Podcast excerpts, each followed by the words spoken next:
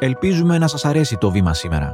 Εάν θέλετε, ακολουθήστε μας στο Spotify, στα Apple Podcast ή σε όποια άλλη πλατφόρμα προτιμάτε να μας ακούτε.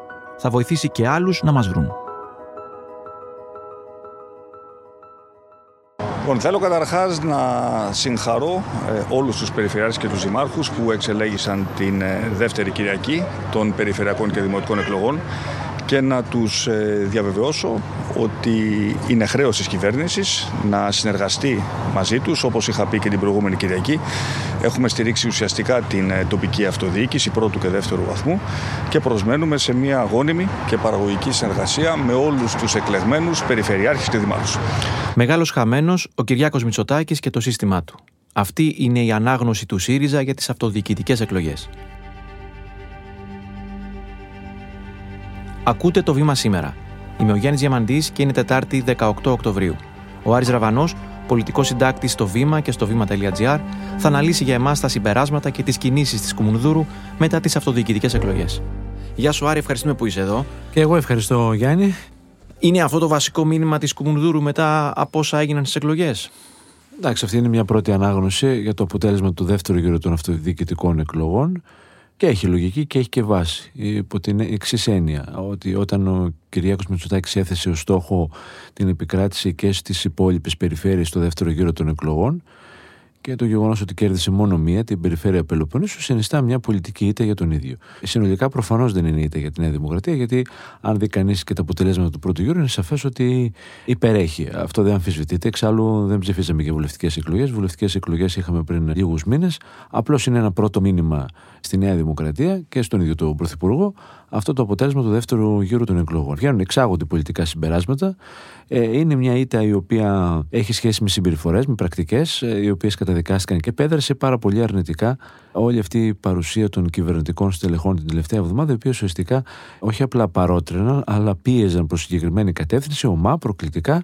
Δηλαδή στη λογική ότι για να πάρεις παραδείγματος χάρη αποζημιώσεις στην Θεσσαλία, πρέπει ουσιαστικά να ψηφίσεις τον εκλεκτό μας, ο οποίος είναι ο κύριος Αγοραστός. Αυτές οι επιλογές αποδοκιμάστηκαν. Όπως αποδοκιμάστηκε και η επιλογή του κυρίου Μπακογιάννη στο Δήμο της Αθήνας, η οποία δεν ήταν μόνο για το μεγάλο περίπατο, ήταν μια σειρά ζητημάτων τα οποία είχαν σχέση με την καθημερινότητα των πολιτών τα τελευταία τέσσερα χρόνια. Όταν ακομπλεξάριστε, λέμε, πριν καν την πρώτη Κυριακή, ότι είμαστε με τον προοδευτικό κόσμο, με τους προοδευτικούς υποψηφίους, χωρίς αστερίσκους. Δείτε τι γίνεται. Αυτή η παντοδυναμία Μητσοτάκη, η ελαζονία, η οικογενειοκρατία στην πολιτική και στην οικονομία και στην κοινωνία ξαφνικά λαμβάνει μια απάντηση. Επισήμως, όλα τα κόμματα πάντας σπέβδουν να χαρακτηρίσουν την ήττα του αντιπάλου ως νίκη δική τους. Ανεπίσημα, ο ΣΥΡΙΖΑ έχει διάθεση για αυτοκριτική. Το ΠΑΣΟΚ και το Κομμουνιστικό Κόμμα Ελλάδος έχουν να αναδείξουν κάποιους Δήμους, στους οποίους τους κέρδισαν και έχουν εκεί κάποιες επιτυχίες. Ο ΣΥΡΙΖΑ τι έχει να πει. Ο ΣΥΡΙΖΑ στέκεται πίσω από το επιχείρημα ότι οι Ηνωμένες Δημοκρατικές Προοδευτικές Δυνάμεις μπορούν να πετύχουν πολλά απέναντι στους κυβερνητικούς υποψηφίους. Άρα ουσιαστικά θεώρησαν με αυτό ότι υπέρχεται ένα πρώτο ρήγμα, μια σημαντική ρογμή στο κυβερνητικό στρατόπεδο. Επί της ουσίας δεν έχουν να κερδίσουν πάρα πολλά, γιατί είδαμε ότι δεν είχε και υποψηφίους οι οποίοι να είχαν περάσει στο δεύτερο γύρο και δεν έχει δημάρχου. Προφανώς δεν έχει και περιφερειάρχες. Έχει μόνο τη Θεσσαλία τον κύριο Κουρέτα, ο οποίος υποστηρίχθηκε και από το Πασόκ. Οι υπόλοιποι ήταν οι περιφερειάρχες οι οποίοι ετήθηκαν και δεν πέρασαν ούτε στο δεύτερο γύρο. Γιατί ένα μετρήσιμο, μην ξεχνάμε, του δεύτερου γύρου ήταν μεταξύ του επίσημου της Νέας Δημοκρατίας, πρόσωπο το οποίο προέρχεται από τη Νέα Δημοκρατία, διαγραμμένος ή στέλεχος ευρύτερα του χώρου. Άρα, μόνο η Θεσσαλία είχε μια ιδιαίτερη σημασία για το ΣΥΡΙΖΑ. Κερδίθηκε, κερδίθηκε όμως στη βάση μιας συμμαχίας δυνάμεων του ευρύτερου προοδευτικού χώρου και κυρίως μεταξύ Πασόκ και ΣΥΡΙΖΑ. Άρα, ο, ο ΣΥΡΙΖΑ πρέπει να δει πάρα πολλά για την επόμενη μέρα σε σχέση με τις συμμαχίες του, σε σχέση με τις υποψηφιότητες και βεβαίως δεν ήταν και τυχαίο ότι την πρώτη Κυριακή η ανάγνωση που έκανε ο πρόεδρος του κόμματος, ο κ. Κασελάκης, ο οποίος ουσιαστικά είπε ότι πρέπει να δουλέψουμε πάνω στο κομμάτι της αυτοδιοίκησης. Άρα δεν άλλαξαν τα πράγματα μέσα σε μία εβδομάδα, δηλαδή άλλα την Κυριακή την πρώτη και άλλα τη δεύτερη, ότι κέρδισαν οι δημοκρατικές δυνάμεις. Προφανώς ήταν ένα μήνυμα στη Νέα Δημοκρατία και ηχηρό μήνυμα. Το αναγνώρισε και ο ίδιος ο Πρωθυπουργός το βράδυ των εκλογών, σε σχέση με τους υπουργούς οι οποίοι άλλα έβλεπαν και άλλα είπαν δημόσια. Είδε ότι ήταν αρνητικό αποτέλεσμα που εκεί πέρα μίλησε για τη γύρωση που πρέπει να έχει η κυβέρνηση. Ε, και πολύ σωστά το είπε, γιατί εδώ η κυβέρνηση επιδεικνύει συμπεριφορέ αλαζονικές. Και δεν είναι μόνο αυτό. Υπάρχουν και μηνύματα και για την οικογενειοκρατία και γενικά για ένα σύστημα το οποίο κυβερνά τους Δήμους και τις περιφέρειες τα τελευταία χρόνια. Αυτό καταδικάστηκε σε ένα βαθμό την περασμένη Κυριακή. Αλλά από μόνο του όμως δεν συνιστά μια νίκη. Το ΣΥΡΙΖΑ όταν το Πασόκ διατήρησε τις δυνάμεις του και τις αύξησε και έχει περίπου 110 Δήμους σε όλη τη χώρα Ε, τώρα να συζητάμε ότι το κόμμα της εξωματικής αντιπολίτευσης, το οποίο κέρδισε κυβέρνηση και πέντε χρόνια επί της ουσίας, δεν νομίζω ότι έχει πάνω από 4-5 Δήμους σε όλη τη χώρα, είναι μια σύγκριση η οποία είναι αρνητική για το ΣΥΡΙΖΑ και βεβαίως υπέρ του Πασόκ.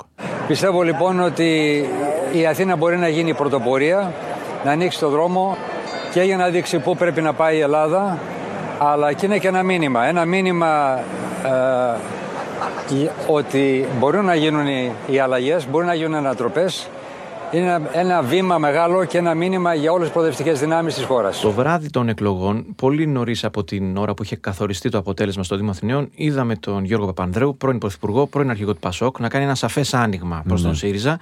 Δεν έκανε το ίδιο ο Ανδρουλάκης, πρόεδρος του Πασόκ. Ο ΣΥΡΙΖΑ τι στάση αναμένεται να κρατήσει πλέον απέναντι στο Πασόκ. Κοίταξε, αυτό το οποίο εκπέμπεται από διάφορες πλευρές. Υπάρχει και ένα κύριο άρθρο στην Αυγή την Τρίτη, το οποίο ουσιαστικά τι έλεγε, ότι ο κόσμος έδωσε ένα σήμα, οι πολίτες, να υπάρξουν ευρύτερες συνεργασίες.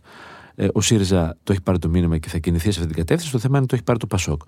Το Πασόκ το βράδυ της Κυριακής, δια του κοινού Ανδρουλάκη, φάνηκε ότι δεν έχει λάβει κάποιο μήνυμα. Θεώρησε ότι είναι δίκη του νίκη. Δεν είναι ακριβώς δίκη του νίκη. Στηρίχθηκε και από δυνάμεις του, του ΣΥΡΙΖΑ σε πάρα πολλές περιοχές για να επικρατήσουν οι δημαρχοί του. Δεν το βλέπει έτσι όμως. Τώρα ο Παπανδρέου έχει μια συγκεκριμένη άποψη την οποία την εκφράζει χρόνια. Η οποία λέει συνένωση προοδευτικών δυνάμεων. Δεν σημαίνει να υπάρξει ένα ενιαίο κόμμα, απλώς να υπάρχουν συνεργασίες γενικά απέναντι σε αυτό το μπλοκ των κυβερνητικών δυνάμεων. Αυτό το ασπάζονται πάρα πολύ και στο ΣΥΡΙΖΑ. Το ασπάζονται και στο ΠΑΣΟΚ. Απλώς η του ΠΑΣΟΚ δεν θέλει αυτό να το συζητήσει. Άρα, από αυτή την έννοια δεν συζητάει και κάτι άλλο. Βγήκε και ο κύριος Πρίτζε, είπε ότι πρέπει να υπάρξει μια συζήτηση, ακόμα και γενιαίο ψηφοδέλτιο. Τώρα, πώς θα γίνει αυτό είναι μια πολύ μεγάλη συζήτηση.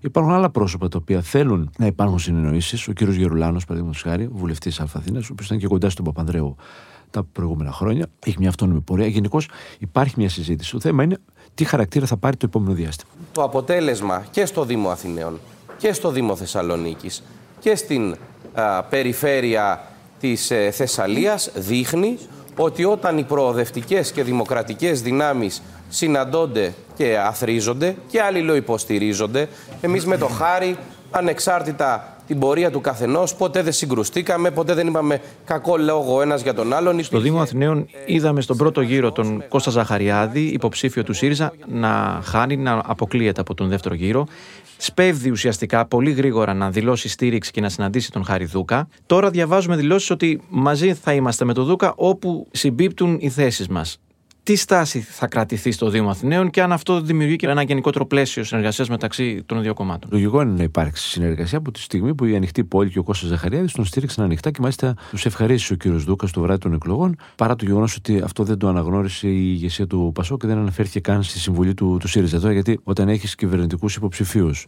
και έχεις υποψηφίου του Πασόκ, προφανώς θέλουν και τη στήριξη των ψηφοφόρων του ΣΥΡΙΖΑ για να εκλεγούν. Ε, κάτι ανάλογο έγινε και με τον κύριο Δούκα στην Αθήνα.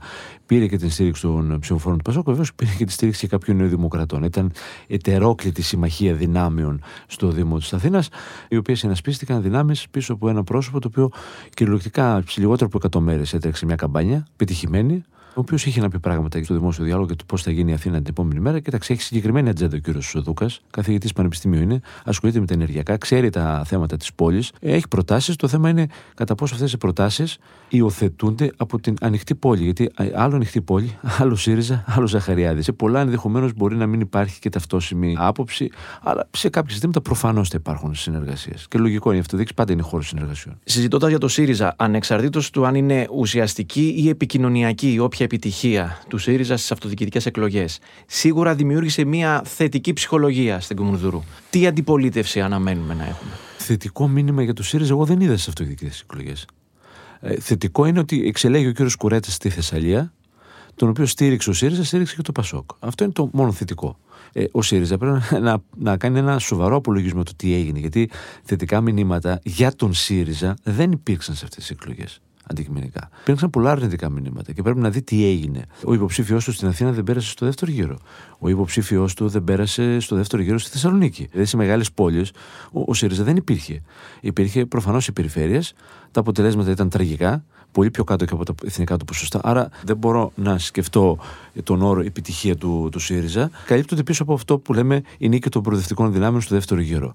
Ε, και ποιες ήταν οι νίκες των προοδευτικών δυνάμεων, ήταν νίκη του κ. Αγγελούδη στη Θεσσαλονίκη, του κ. κυρίου Δούκα στην Αθήνα, από εκεί πέρα του κυρίου Πελετίδη στην Πάτρο, ο οποίος είναι από το Κομμουνιστικό Κόμμα, Λαϊκής Συσπήρωση, και κάποιοι άλλοι υποψήφοι, οι οποίοι σε διάφορες περιφέρειες πολέμησαν και νίκησαν τον υποψήφιο της Νέας Δημοκρατίας. Αν θεωρεί επιτυχία ότι συντάχθηκαν πίσω από υποψηφίου αντάρτες, κόντρα στον επίσημο υποψήφιο της Νέας Δημοκρατίας, ναι, αυτή και αυτό με συζήτηση πολύ μεγάλη. Άρα η αντιπολίτευση του ΣΥΡΙΖΑ προφανώς θα είναι και πιο μετοπική και πιο επιθετική.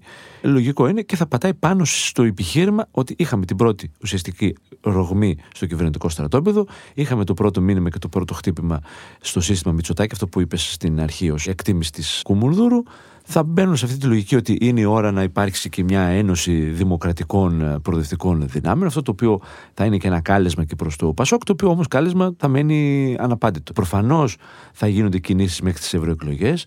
Προφανώς θα συζητάνε και μέσα από think tank. Κοινέ δράσεις μπορεί να γίνουν διαφόρων προσώπων και κείμενα θα βγουν. Και προφανώς η συζήτηση θα προχωράει όσο πάμε σε ευρωεκλογές. Αλλά συζήτηση για ενίο ψηφοδέλτιο ή για κάτι άλλο υπό μια ομπρέλα ενός ε, σχήματος συμμαχικού, δεν πρόκειται να υπάρξει. Μιλάμε, Άρη, για έναν ΣΥΡΙΖΑ ή στις αναφορές μας στην αξιωματική αντιπολίτευση θα πρέπει να κάνουν διαχωρισμό πολιτική ηγεσία του κόμματος, ηγεσία του κόμματος και ομάδα ομπρέλα, ομάδα Αχτσιόγλου; Κοίταξε, ομάδα Αχτσιόγλου μέχρι στιγμής δεν έχουμε δει. Δεν έχουμε δει να εμφανίζεται στο δημόσιο διάλογο και να παίρνει κάποια συγκεκριμένη θέση. Τώρα θα το δούμε στην πορεία. Άρα αυτή η ομάδα δεν θα κουνηθεί και από το ΣΥΡΙΖΑ. Τώρα, η ομπρέλα, προσωπική μου εκτίμηση είναι ότι κάποια στιγμή θα, κάποια στιγμή θα αποχωρήσουν. Ε, και από πιθανότητα πριν τις ευρωεκλογές. Το ορόσημο είναι και το συνέδριο. Το πότε θα γίνει και αυτό είναι μια πολύ μεγάλη συζήτηση. Προφανώς αρχές του έτους, θα αρχίσουν οι προσυνεδριακές στο επόμενο διάστημα και λογικά Ιανουάριο, Φεβρουάριο, ανάλογα και πότε θα πάει και ο κ. Κασελάκης στο στρατό. Έχουμε και αυτό. Για να μπορέσει να έχουμε μια εικόνα το τι θα γίνει. Αλλά νομίζω ότι σωστά το βάζεις. Μιλάμε για τρεις αυτή τη στιγμή τρεις τάσεις μέσα στο κόμμα. Δηλαδή η νεοπροεδρική υπό τον Κασελάκη και όλη αυτή η ομάδα η οποία έχει διαμορφωθεί σήμερα η νέα ηγετική ομάδα, δηλαδή Πολάκης, Καπνισάκης που είναι διευθυντής του γραφείου του κ. Κασελάκη, ο Πολάκης που είναι υπερ του τομέα λειτουργίας του Κοινοβουλίου, του ΣΥΡΙΖΑ, άρα των τομεαρχών, ο κ. Παπάς, ο κ. Τσίπρας που είναι διευθυντής της κοινοβουλευτικής ε, ομάδας. Γενικώς υπάρχει μια νέα ηγετική ομάδα. Αυτό είναι το ένα σκέλος. Από εκεί πέρα μετά υπάρχει η Ομπρέλα, η οποία έχει τη δική της περπατησιά, έχει τις δικές της απόψεις, οι οποίες είναι τελείως αντίθετες με αυτά που λέει ο κ. Κασελάκης. Άρα εδώ υπάρχει ένα θέμα συνύπαρξης και το ερώτημα είναι πόσοι από αυτούς θα θελήσουν να φύγουν. Από την πλευρά της κυρίας Αχτσιόγλου δεν έχω την αίσθηση ότι θα θελήσει κανείς να φύγει. Τώρα από την Ομπρέλα το θεωρώ πάρα, πάρα πολύ ε, πιθανό. Επίσης υπάρχει και κάτι άλλο το οποίο έχεις σχέση με πασογογενεί που είχαν ενταχθεί στο ΣΥΡΙΖΑ και υπάρχει μια τάση, σκέψη ενδεχομένως επιστροφής στο, στο ΠΑΣΟ. Και αυτό θα φανεί στο, στο μέλλον. Άρη Ραβανέ, ευχαριστούμε πολύ. Και εγώ. Πριν σας χαιρετήσουμε, να σας ενημερώσουμε ότι το Βήμα της Κυριακής προσφέρει στο αναγνωστικό του κοινό το χρηστικό λεξικό της νεοελληνικής γλώσσας της Ακαδημίας Αθηνών. Πρόκειται για μια σπουδαία επιστημονική έκδοση, την ευθύνη της οποίας έχει ο δικός μας, ας μας επιτραπεί να πούμε, λόγω των podcast που κάναμε με τίτλο Γλώσσα-Γλώσσα, ακαδημαϊκός Χριστόφορος Χαραλαμπάκης. Πρόκειται για μια έκδοση σε οκτώ σκληρόδετους τόμους, η κυκλοφορία της οποίας αντανακλά το ρόλο της εφημερίδας στην παιδεία, τη γλώσσα και τον πολιτισμό εδώ και έναν ολόκληρο αιώνα. Ο 8ο και τελευταίος τόμος θα κυκλοφορήσει αποκλειστικά με το βήμα της Κυριακής στις 22 Οκτωβρίου. Είμαι ο Γιάννης Διαμαντής και κάθε μέρα σας παρουσιάζουμε ένα θέμα με τη βοήθεια των δημοσιογράφων του Βήματος και έμπειρων αναλυτών. Ευχαριστούμε που μας ακούσατε. Ακολουθήστε το Βήμα σήμερα στο Spotify ή στα Apple Podcast για να μην χάνετε κανένα επεισόδιο. Το σημερινό επεισόδιο επιμελήθηκε η Κατερίνα Πακογιάννη. Δημοσιογραφική παραγωγή Έλενα Κούση με τη βοήθεια της Κατιάνας Καλιγέρου και της Σωτηρίας Δημητρίου. Ηχοληψία και τεχνική επεξεργασία ήχου Ηλέκτρα Σιθιανάκη Στέλιος Τριανταφύλου. Το βήμα σήμερα. Εξηγούμε τις ειδήσεις.